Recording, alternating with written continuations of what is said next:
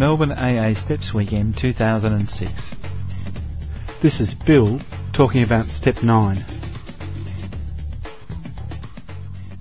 My name is Bill, I'm an alcoholic and I'm sober today through AA and the grace of God as understanding. I remember when I first came to Alcoholics Anonymous the first day in 1960. I looked out and saw all these beady eyes staring at me and I nearly died.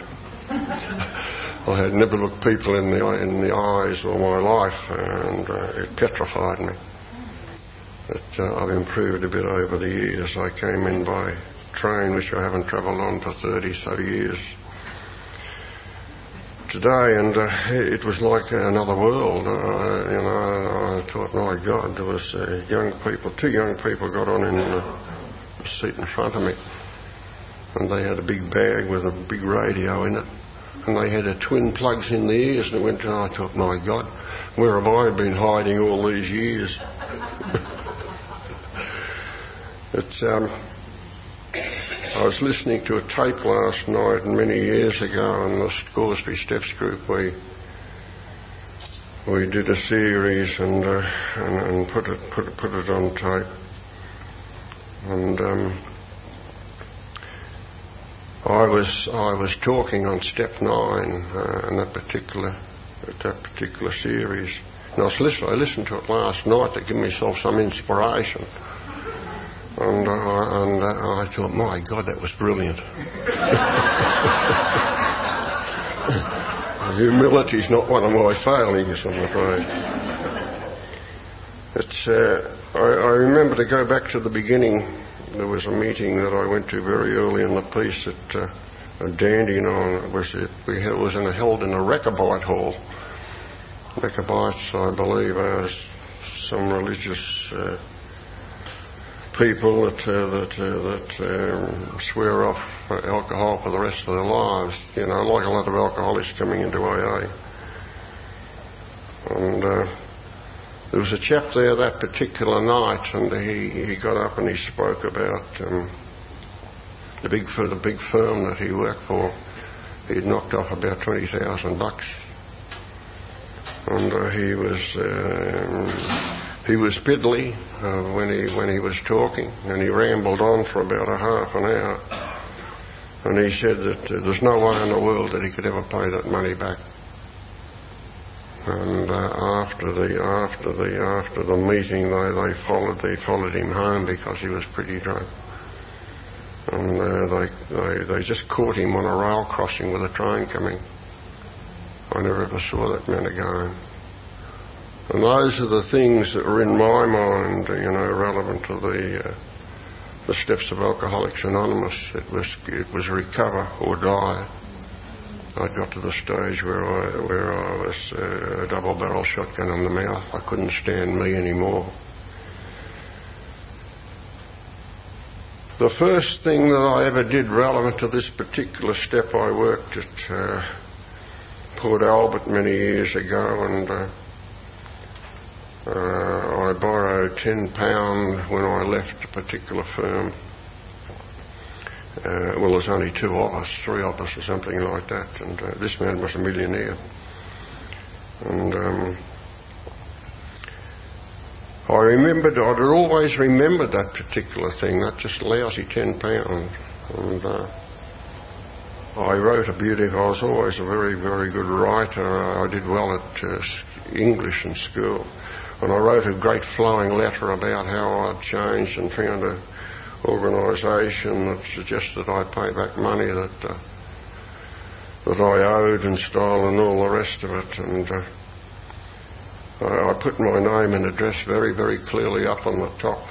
Uh, and I sent him this letter, and I thought, with all the bloody money he's got, he'll send us ten pound back. But uh, I real I realise that that's not exactly what this step means. Uh, the second thing it was only a small thing that I did. Uh, I worked in Box Hill, and um, there was a chap there that I never got on with at all, and uh, I was always arguing the point with him. And I'd heard uh, in Alcoholics Anonymous in those early years that an apology can keep you sober for one day.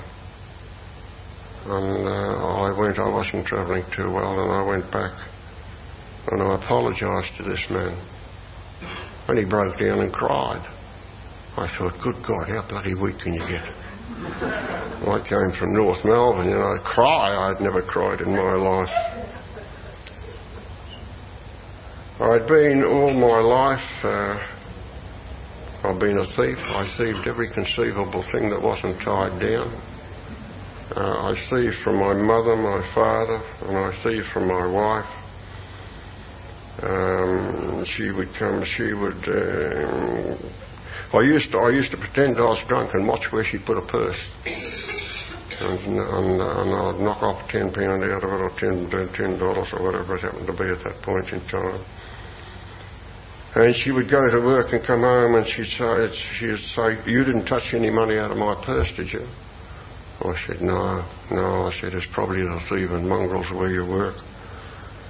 But, uh, I was in the Navy and uh, I remember I was, I was on locker duty one night and uh, a chap came along. I used to I used to go through all the lockers myself, pinching the cigarettes and money if they had money or watches or whatever it was. That's where I came from, around North Melbourne. You had you had to do those things to exist. Well, I don't know whether you had to do them, but I did them. And uh, this particular chap was was um, he said, what about, what about, what, what about, about coming for a run tonight? And I said, oh no, I'm on duty. And he said, look, he said, uh, he said, I know a house, he said, we can break into. And, um, I said, I've never done anything like that before. And he said, well, it's, it's my game. And we went out into the suburbs somewhere, I forget where it was. And we broke into this house and, uh, got jewelry, money, and uh, we came back out of it. And uh, he wanted to give me some of the jewellery, and I'd read a lot of books, you know, I, I was far too very smart for anything like that. I said, you give me the money and you take the jewellery. And uh, I came back to the, come back to the, uh, to the depot and, uh, and, uh, within a short period of time, they, they, were checking up on two map Matelots that had been seen in that area. And uh, he he got caught. He tried to hop the, the jewellery, and uh, I didn't get caught. You know, I, I was one of those smart asses, and uh, it was that was part and parcel of my life. I, I thieved all all the way along the line. I remember later on I was, I was in the RAAF and um, I would pass some particular place out in the suburb somewhere and there was a push bike in the in, in a drive and uh, I just pulled up and walked into the drive, picked up the push, push bike and put it in the back of the van. It, uh, it well, I used to use that push bike uh, out at uh, out at Laverton uh, because it used to get me to the booze uh, when we knocked off of night a lot quicker than anybody else. And uh, I remember after a period of time, uh, some thieving mongrel knocked it off. I thought, you know, my, my thinking was a bit strange because you can never trust anybody. The other thing, one of the major things that uh, that, that, uh, that uh, I had done while I was in the RAAF at Laverton, I had stolen a suitcase with a, with a chap's clothes, all his clothes. He had tennis banners and God only knows what things that were precious to him. And uh, there was a little sewing bag in it uh, with his with his unit number on it. And somehow that, that particular that particular uh, bag followed me around all the different dumps and places that I that I lived in. And uh, everywhere it seemed to turn up. I never ever threw it away. And uh, I had joined the Catholic Church, and the, the, the priest at that point in time, he had been an officer in the RAAF. And uh, I took this thing back with a number on it and I asked him could he do something about it. And he, he rang Canberra and they, they eventually they eventually got onto this fellow. He lived in Melbourne, and uh, I got his number and I rang him. I said I'd like to see you, uh, relevant to the suitcase that you lost when you was in the IWF. And he gave me a time to come down and see him. And I went down there and I had to sit in the lounge. He was in the bath. And I was shaking like a ruddy leaf and was sitting in the lounge. And he came out and I explained to him that uh, I was a member of Alcoholics Anonymous, that I'd stolen his suitcase and all the stuff in it. And uh, I said, it's, I've got to make amends for these particular type of things, this organisation that I'm in. And I said, could you give me some sort of uh, idea about the money that would be concerned here? And I wasn't earning very, very much money at this point in time. And uh, I, we settled for a certain amount on, on a weekly basis. And uh, I paid that back. I think it took 12 months to, to, to pay that money back. And uh, I sent him a Christmas card, and he sent me a Christmas card thanking me. That was one of the major things that uh, you know that, that, that I had I had done in, in the beginning, and uh, all my life I, I was a compulsive liar. I bought a um, uh, I bought a car from uh, from Box Hill in those early days. Uh, there was a, this this this particular man was was was a uh, a car trader. He was a wonderful man. He was well known around Alcoholics Anonymous at that point in time too. And I bought this beautiful little uh, little uh, uh, vehicle, uh, the first thing that I'd ever paid cash for in my life. I never ever had any cash. I spent it on gambling and wine, women and so on. And uh, I paid cash for this thing. and I had a big DeSoto. Uh, my wife used to drive this big DeSoto and uh, I came, I came, came home and I hit one of the main intersections and I smashed into a car.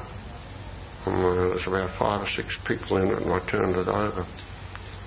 And I thought the end of the ruddy world had come. And uh, at, at, any rate, um, I, I, I, eventually came home, gave them all the information, all the rest of it, and came home. The place where I worked in Ferntree Gully at that point in time, um, there was the insurance agent uh, for my particular vehicle he was a friend of the of the bosses there.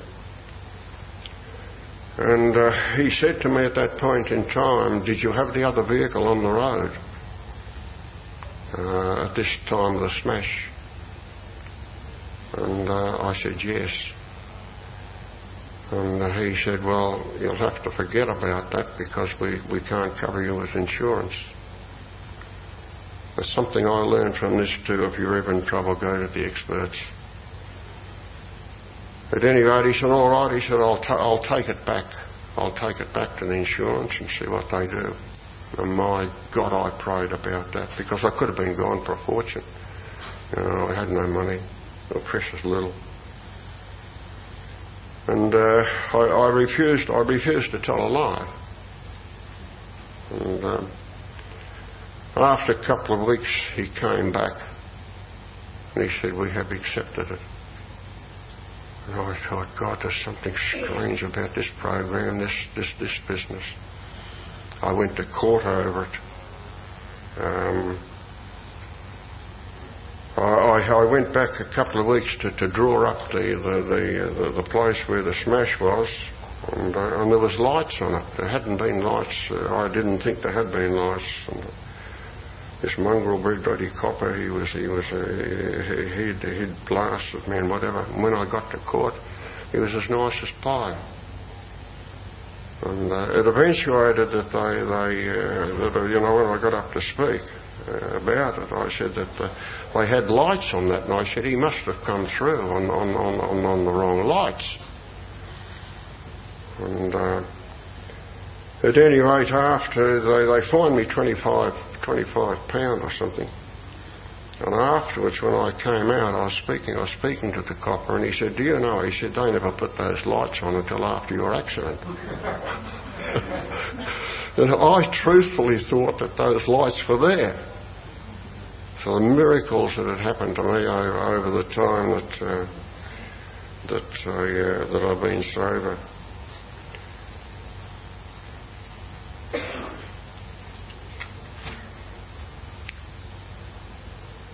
The priest, the priest, uh, I had joined the Catholic Church, as I said, and uh, because I'd been a thief all my life, uh, I had misappropriated a lot of money, uh, stolen a lot of money over the years. And uh, because my wife was involved to some degree in this, uh, I asked him what I, what I could do about it. And he said, well, the, the best thing that you can do, he said, because it, if it involves your wife and calls her, you know, pain, is to pay whatever you think you should be paying to a charitable organisation. I never had a great deal of schooling, and I prayed that I, I began to pay into, into, into, into a building fund, into a school fund. I thought at least it'll help somebody to get some sort of education. And I began to, I began to do that. And, uh, it was only, you know, three or four bucks, I think, a week. As my money increased over the years, I increased that. And, uh, I think it was 20 years later I woke up one morning and the full realization hit me like a ton of bricks. Thank God I paid that money back. I don't know what it was, about 20,000 bucks or something like that. The tremendous relief because I'd heard around AA, be thorough with this step. Because if you cling to things and hide it somewhere along the line, and I'd seen it too with long sobriety. They'd, they'd hidden this stuff within themselves and hadn't revealed it and hadn't done anything about it. And they'd gone back on the booze. And that's exactly where I did not want to go. I'd found this, I'd found Alcoholics Anonymous and I was willing to go to any conceivable lengths, even if I had to go back to jail. The bashings and the robberies and uh, all, all of those things that uh, I had been a womanizer. I was a womanizer even when I was married. Uh, when I was in the Navy, I was the cause of women being pregnant. And it meant nothing to me. Absolutely nothing. I had no morality at all. I sat down one day thinking about this and I prayed about it. And uh, I thought I've got to tell her about uh, my philanderings with women. I've got to get it off my mind, not offload it onto her, because I thought a lot about it and uh, I prayed a lot about it. And uh, I sat down and I told her about this particular, these, the, the different women that I had been involved with. I didn't mention any names or anything like that. She wanted to know names and I never told her. And uh, things froze over. I can tell you, my God, they froze over for quite some period of time. but uh, it was the beginning of complete trust because I promised from that point that I, I would never do anything like that again. I, I and then I, re- I, realised afterwards the uh, the um, the part and parcel of this program uh, later on, um, I sponsored a lot of women in AA. There was, there was not there, was, wasn't a lot of uh, sponsors for women at that particular point in time. And uh, I started to turn up with these attractive young alcoholics, uh, and, and the older ones too. Um, in my home in the lounge for hours on end, going through the ruddy steps and God only knows what. My wife was delighted, I can tell you that. the, trust I had created, you know, was on, on a knife edge. it, uh, it it was for me. It was part and parcel of, uh, of, of making amends, the harm that I had done women over the years. I was able up and as, uh, to, to, to, to, make to, to make amends in my mind at least for those faces way back there. Those faces, and there were hundreds and thousands of them. People that I'd bashed and, uh, and, and stolen from and, and destroyed mentally and physically. It was, uh, it's, you know, it's been a tremendous journey for me. Um, but it's, it's been one for me, it's, it's been one of the greatest journeys that I've ever been on. I could not have made where I have made today. I'm 78 years of, of age, I'm still working, I've still got business. I don't, uh, you know, I used to jokingly say to some of the customers that rang up, they said, you're still going, Bill. And I said, yeah, another 10 years I'm going to give it up, you can't keep going forever. You know, you've got to develop a sense of humour. you can laugh, you know. One of the wonderful things about Alcoholics Anonymous is that we can laugh at ourselves. Thank you.